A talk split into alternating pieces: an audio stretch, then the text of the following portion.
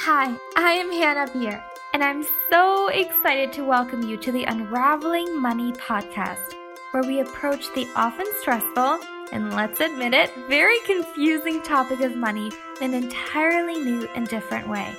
In this space, money gets to be blissful. Welcome back to another episode of the Unraveling Money podcast. I have a very, very, very special guest with us today. Her name is Harriet Waley Cohen. She's one of my best friends. I love her so much. We met we met in a mastermind that we were both part of um, that met in France every in Paris, France, every three months, and I just fell in love with her. She is a change catalyst in women's empowerment. She is so wise. I come to Harriet to learn more about feminism and self worth. She is an incredibly strong, powerful woman, and I'm so excited to have her on the podcast today. Welcome, Harriet.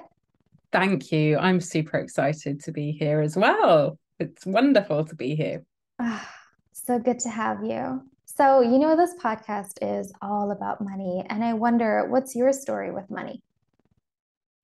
Wow, it's interesting because when I was growing up, my mother always said that as soon as I had money, I would spend it. And I think in some ways that was true, but in other ways, I was also quite a good saver. Um, so if I'd had my eye on like a shiny thing that I really, really wanted, then as soon as I got money, like birthday or Christmas or that kind of thing, I would be like, oh, I've been wanting that necklace or I've been wanting that thing. Um, yeah. So I think to some extent, I've been always very conscious that money was a thing you could use to get things that you want.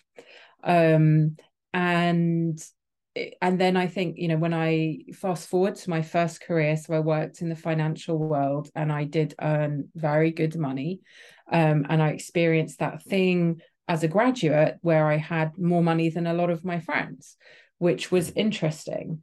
Um, and at the same time, um, I wasn't yet disciplined around saving money. Like money would come, but money would go. It was like easy come, easy go. There's lots more coming, so it's okay to spend it um, and then I think as I, as I got more responsible, I I started to learn to save and to have a safety buffer, and that felt really really good. Um, and I would say perhaps more recently, um, I've become and and I guess I shifted from that career to becoming a full time mother to then becoming an entrepreneur and a single mother, and I think that um, making money as an entrepreneur is very different to making money when you're working in a job um, i think there's a whole piece around self-worth. There's a whole piece around what am i allowed to charge? Is it okay to make money? Is it okay to ask for money?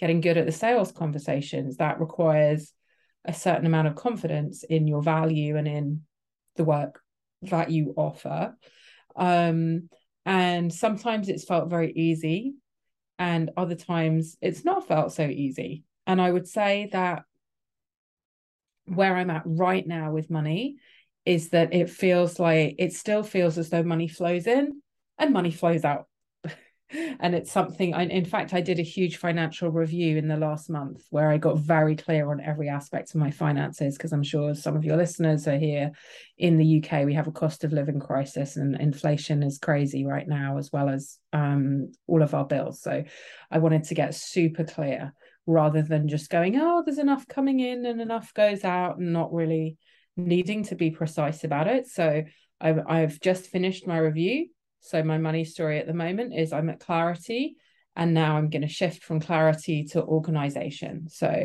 um and I'm I'm kind of excited for that. You know, for me that clarity gives me a sense of control and empowerment as well and choice. You know, it helps me to make choices. Yeah, so that's that's my money story. Um yeah, I definitely believe that I deserve money. I believe that I have I deserve to have an amazing quality of life, and I also believe that money is a, a great facilitator. And I don't think that it's um it's dirty to make money for want of a better expression. I know some people in the personal development industry they have some um mindset um hurdles to overcome around is it okay to charge especially when you're in a healing helping giving profession. And interestingly, I don't think I've ever questioned whether it's okay to charge. I've always said, yes, of course it's okay to charge. You know, I've done all this training, I've got all this experience, I can help you. Of course it's okay to charge. Yeah. So I guess that's that's my money story. And that's where I'm at right now.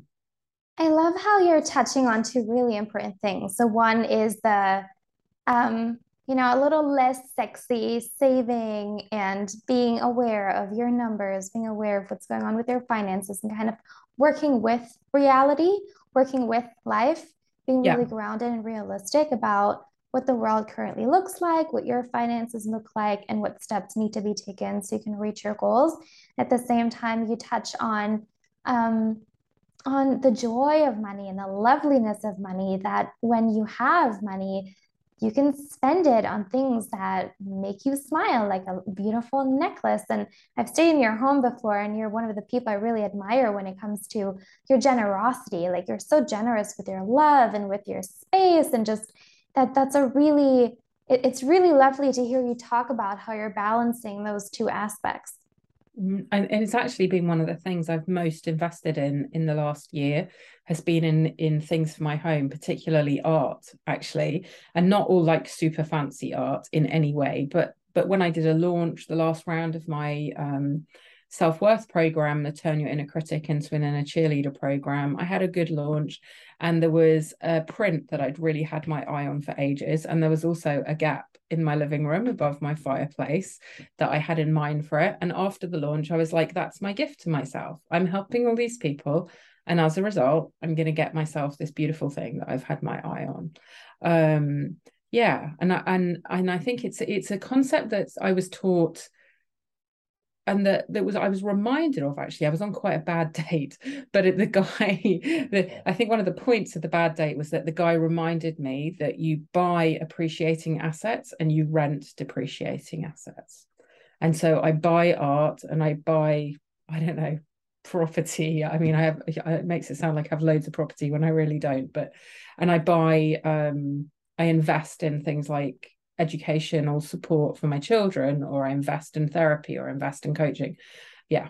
I, I I'm a big fan of investing in in in things that will give more, you know.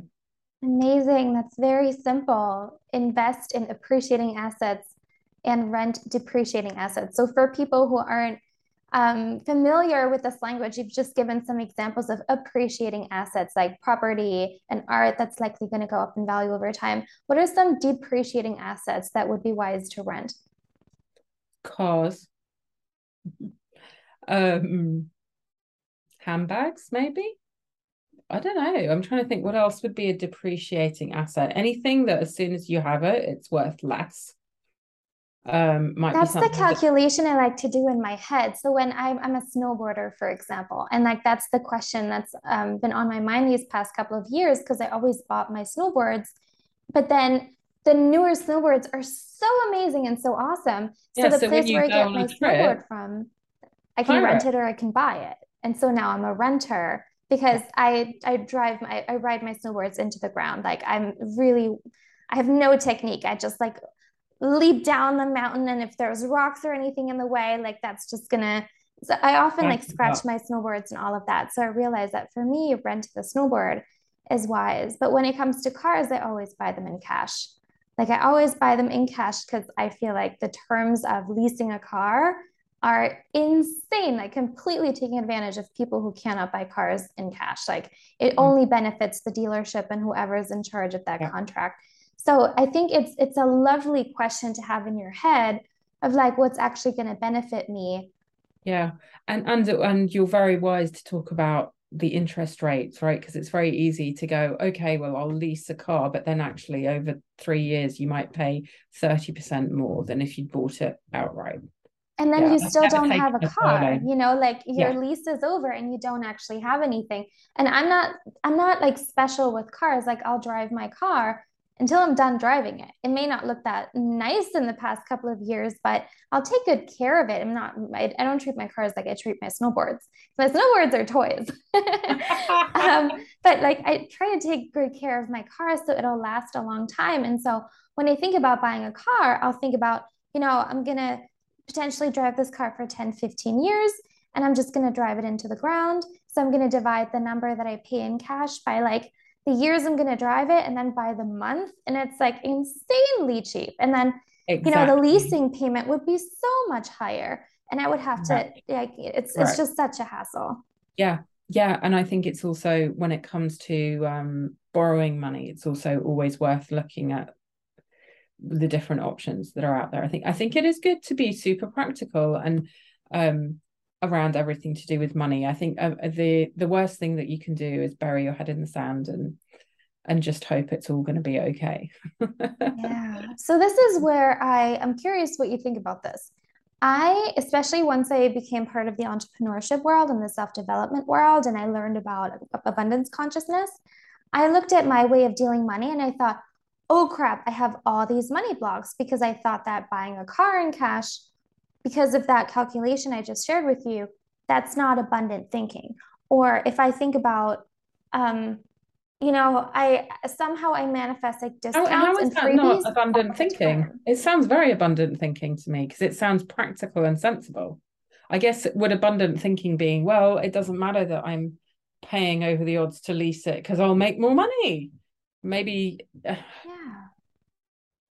I think I'm with you in the sense that there's different like abund- an abundant life and an abundant mindset looks different from person to person. I thought that I needed to be more frivolous to live abundantly because that's what I perceived other people do. I thought, but they don't care about this, they don't care about that. But one way that I love myself is by making really wise money choices and by making money in my life really easy for me. Like I love, I love buying things in, in cash. Like I don't have a phone plan. I never have had a phone plan. I don't have a plan for my computer everything that I can buy in, in cash, I just buy it in like a lump sum. So I make like quite big payments in my life. But I just love the convenience of I don't have to follow up on any payments. I don't have, I'm not on any payment plans. I can just move countries so easily because there's kind of nothing holding me back.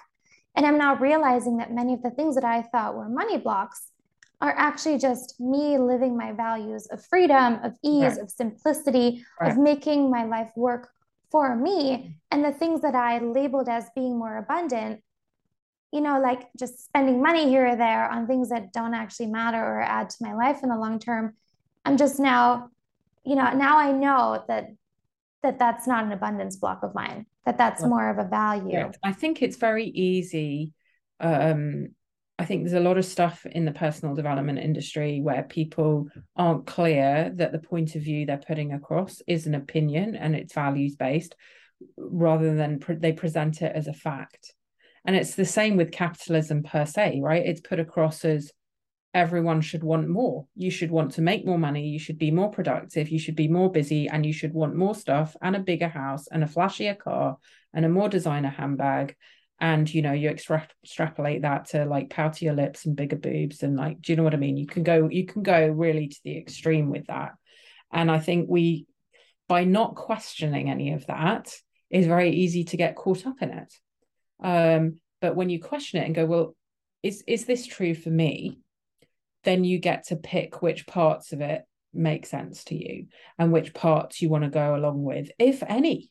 Because for some people an abundant lifestyle is one where you live out of a backpack with your laptop and you have no ties and you can go anywhere in the world and you have almost no overheads and that feels really abundant because you're on a different beach you know every month right?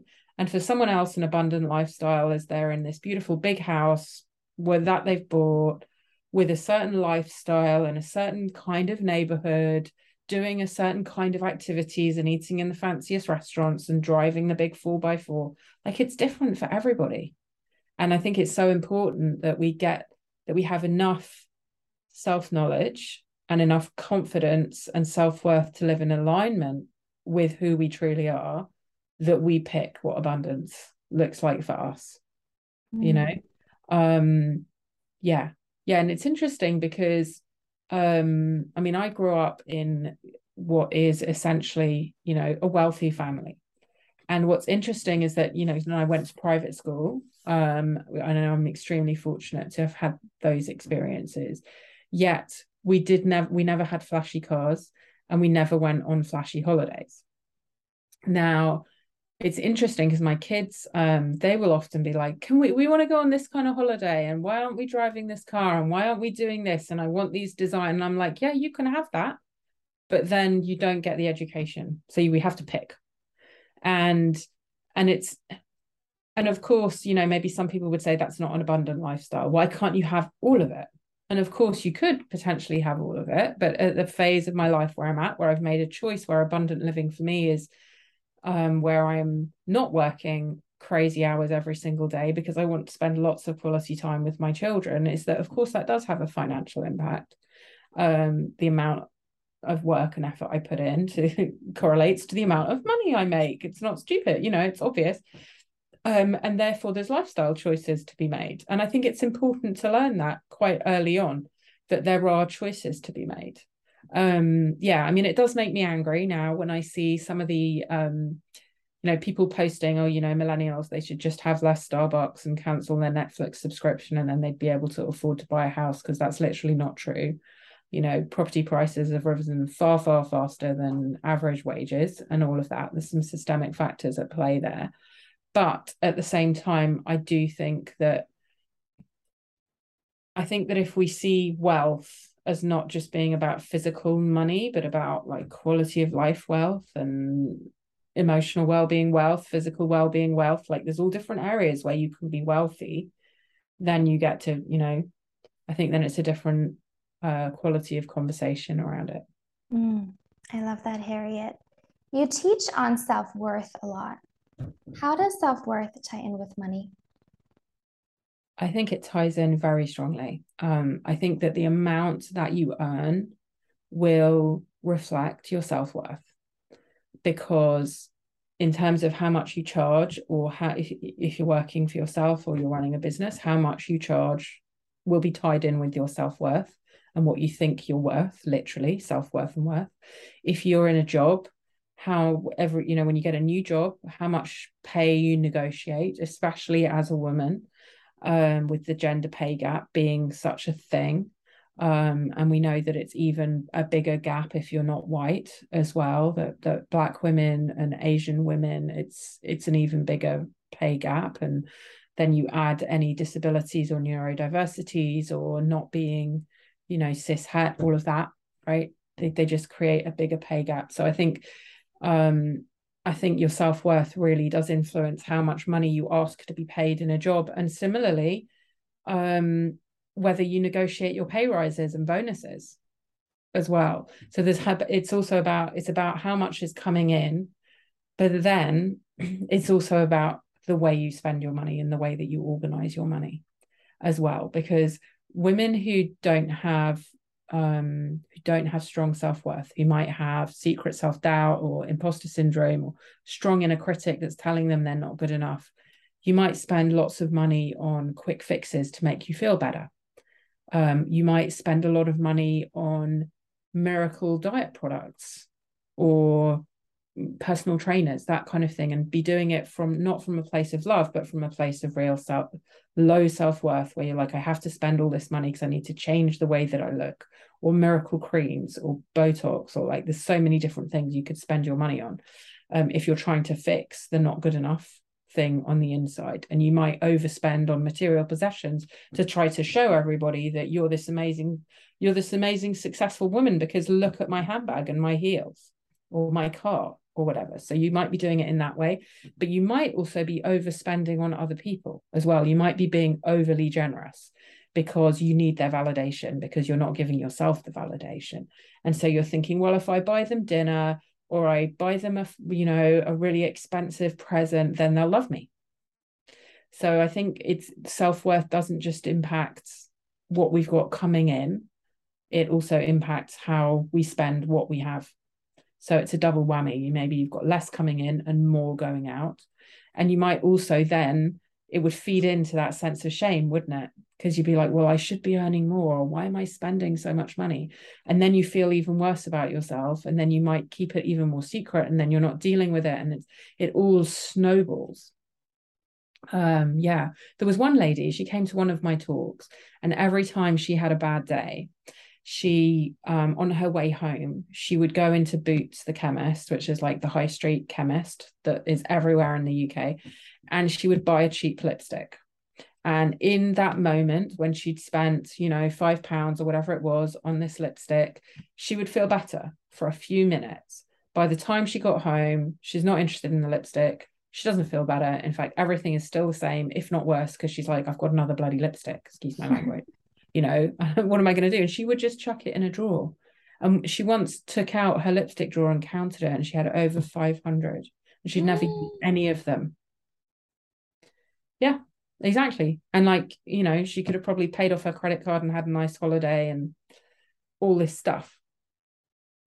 So I, th- I do, I think money and self worth and money and how we manage our emotions um, are are really tied in really really mm-hmm. tied in. And as well as the fact that we're in a capitalist paradigm we're in a masculine patriarchal paradigm as well. There is a big gender pay gap. Women earn um i mean i think i'm trying to think which which economic body it was that said if if the gender pay gap keeps closing at the rate it's currently closing at it will only take 200 years to even out which is really shocking. Um and women i think own less than i need to look this statistic up but it was i think is less than 20% of the world's land and property. We we just we have less financial power. And in some countries women can't have still can't have their own bank account. Um and and i know here in the uk if unless your husband gave you permission and signed the paperwork you couldn't have your own bank account until about 40 50 years ago which is really shocking it is. That's really not that long ago. No, it's not that long ago. And there's lots of there's a lot of judgment that goes around um, about women who overspend or underspend or spend on the wrong things. There's a lot of negative um, attachment and and stereotyping that goes along with that. So you touched on two really powerful things. One was the theme of self-worth. And my personal definition of self-worth in my life that I'm using with money is I like to always think like, is the choice that I'm making kind to me? Like the amount of time I'm working, the amounts of the type of client I'm inviting in to work with me, the programs that I'm running at the time, the team that I'm employing, from like what I spend my money on, you know, who I do business with, with my personal money, like whatever it is, I always think like, am I building a life that benefits me, that's kind to me? Like, is this a kind and loving choice? Am I honoring myself by doing this choice? Because I grew up in a world that really tried to convince me that I needed to bend over backwards to make everybody else happy.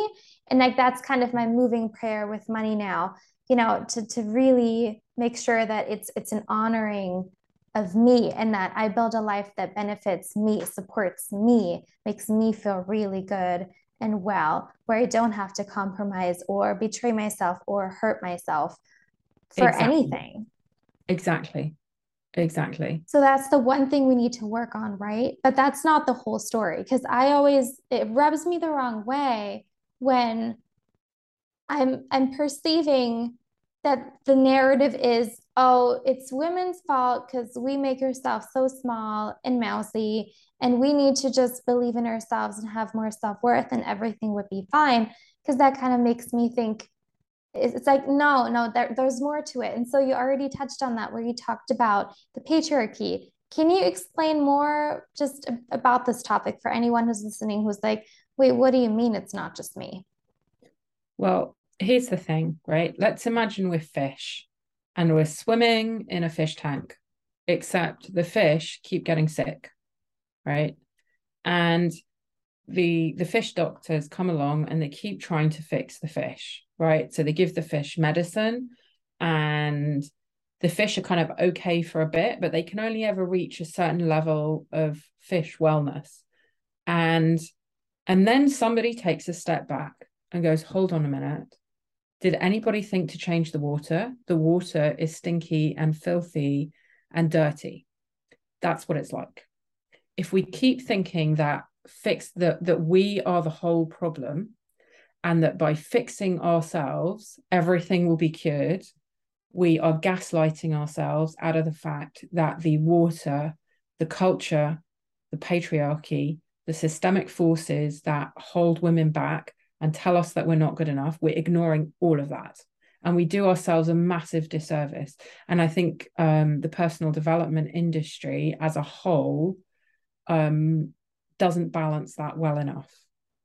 Yes, it's, it's it's perhaps not as sexy as you can be 100% in control of your destiny and you can make this work and this, this, and this.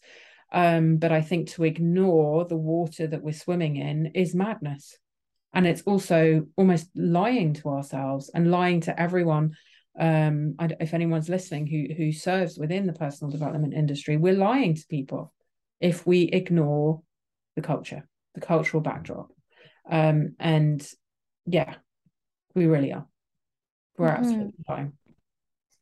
Since we're personal friends, you know that I've been having quite an uh, quite a thorough feminist awakening. I've been, you know, I think it started like two years ago or so.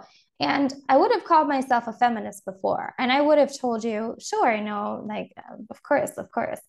But somehow I've just been in a different level of initiation with it. And I've really been awakening to how women are bred to be caretakers. Like now, when people kind of, when I hear voices around me, it's almost like things kind of light up.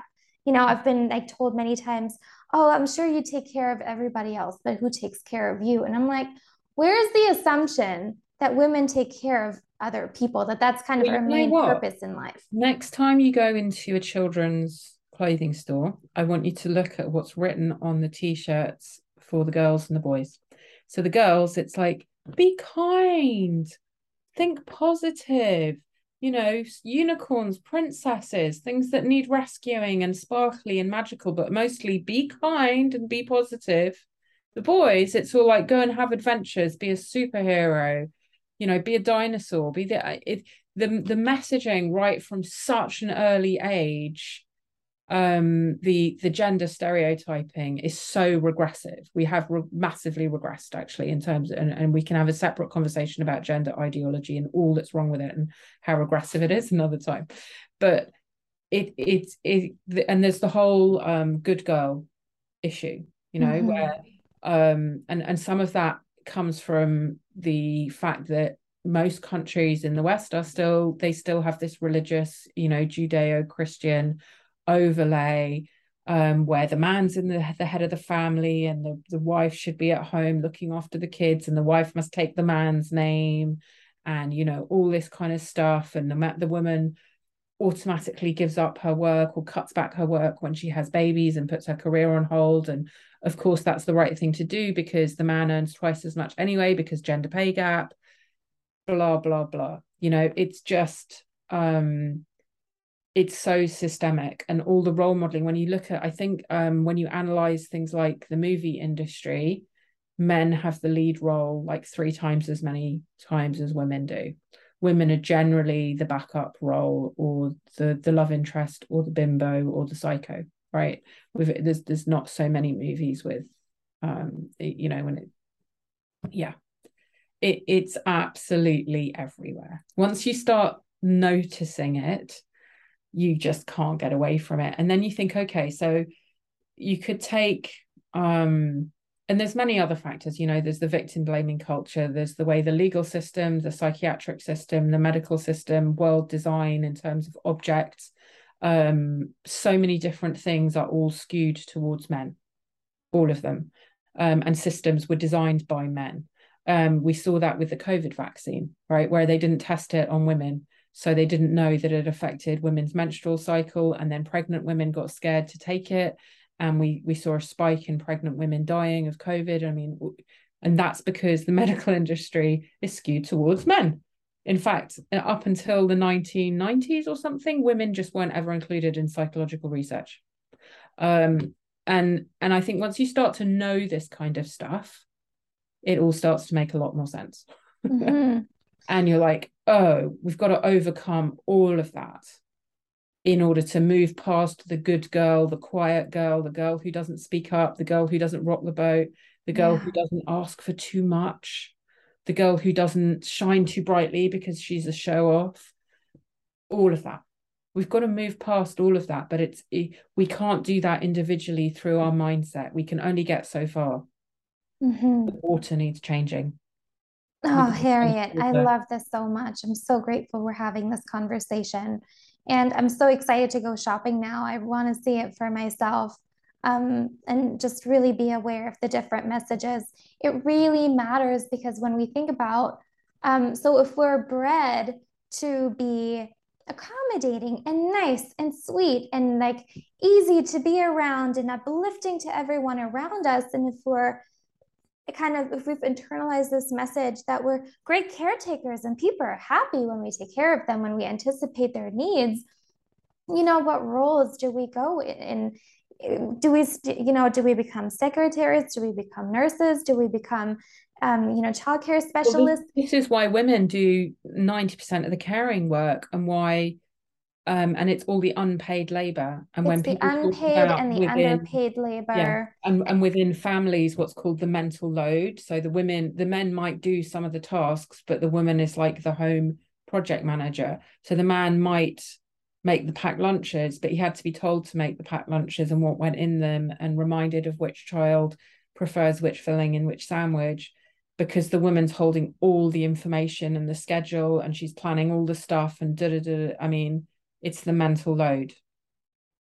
So, for someone who's listening, who's like, okay, okay, okay, my takeaway is I want to take inventory of my own sense of self worth around money. I want to be aware of how I put other people's needs before my own. I want to really become aware of myself and work on that. And I also want to just open my eyes to what's going on in my environment to become aware of the patriarchal, um, capitalist waters that we're swimming in. What's an action step or a first step that somebody can take to help them feel like I've got a place to start? This is something that I can begin to start doing. Yeah, I think probably one of the first things that people can do in, and this is much easier than having a question about getting a pay rise, right? um, or raising your prices, which sometimes is quite a big deal, is notice how you're spending your money and start to question what your motive is for spending that money. So if you're like the woman I mentioned with the 500 lipsticks, right? If you're about to spend a bunch of money on some magic miracle creams to make you look younger and smoother and more glowing, who says you have to be those things? Hold on a minute. It's patriarchal diet culture who places all of women's value on their looks and youth. Hold on a minute. Is that what I want to give my money to? Is that what I want to buy into? Like you, and, and it might be. It might be that you go, actually, it makes me feel really good when I take care of my skin. So I'm doing it from that self-worth place. But sometimes the same activity on the outside can have different motives. So you need to just have that moment of honesty with yourself. Am I spending this money from a place of support and love and congruence with who I really am and empowering myself? Or am I trying to get validation? Mm. Am I self-rejecting? Am I needing other people's validation? What what what is really going on here? And and I think we can do that from a place of total non-judgment because getting getting aware of what's going on is the first step right? And if we do this from a judgmental place, then we'll never get anywhere. So you have to just, in a non judgmental way, be like, why am I buying this fashion magazine mm-hmm. when it's going to tell me that I'm fat and old and ugly and my home is messy and my cooking is substandard and that my clothes are out of style, right? And you're like, maybe I maybe I don't need it. Maybe it actually doesn't add anything. Um, yeah so so you can just have these moments of self-awareness and i think once you've got that awareness of what your own patterns are and what your triggers are and what your motives are then you can start to go is this what i want is, is it what i want does this serve me and and then you get to have that choice don't you but it, it's always about the pause button for me it's mm. like if mm. you can pause and just notice what's actually going on from a place of non-judgment love humor, compassion, all of those good, juicy things, then you've got half a chance of being in that empowered space of doing things because you're genuinely choosing them rather than because you're being driven by this fear based need for something that maybe you don't even need. Oh, this is so powerful, Harriet. Thank you so much for giving us a place to start. For anyone who is like me, either in a gigantic feminist awakening. I don't know when mine will ever complete because every day I have new insights and I notice new things, and I'm just like, my brain is like buzzing. Um, or for people who are rather new to this, who are like, what is going on? How can they get in touch with you and just follow along with what you're doing? Um, I would recommend actually that people connect with me in one of two ways. Come find me on LinkedIn or I have, um, and I, am the only person in the world with my name. So if you just look up Harriet Waley Cohen, it's easy. I also have a free Facebook group, Harriet's Inner Circle, which is a nice place to hang out.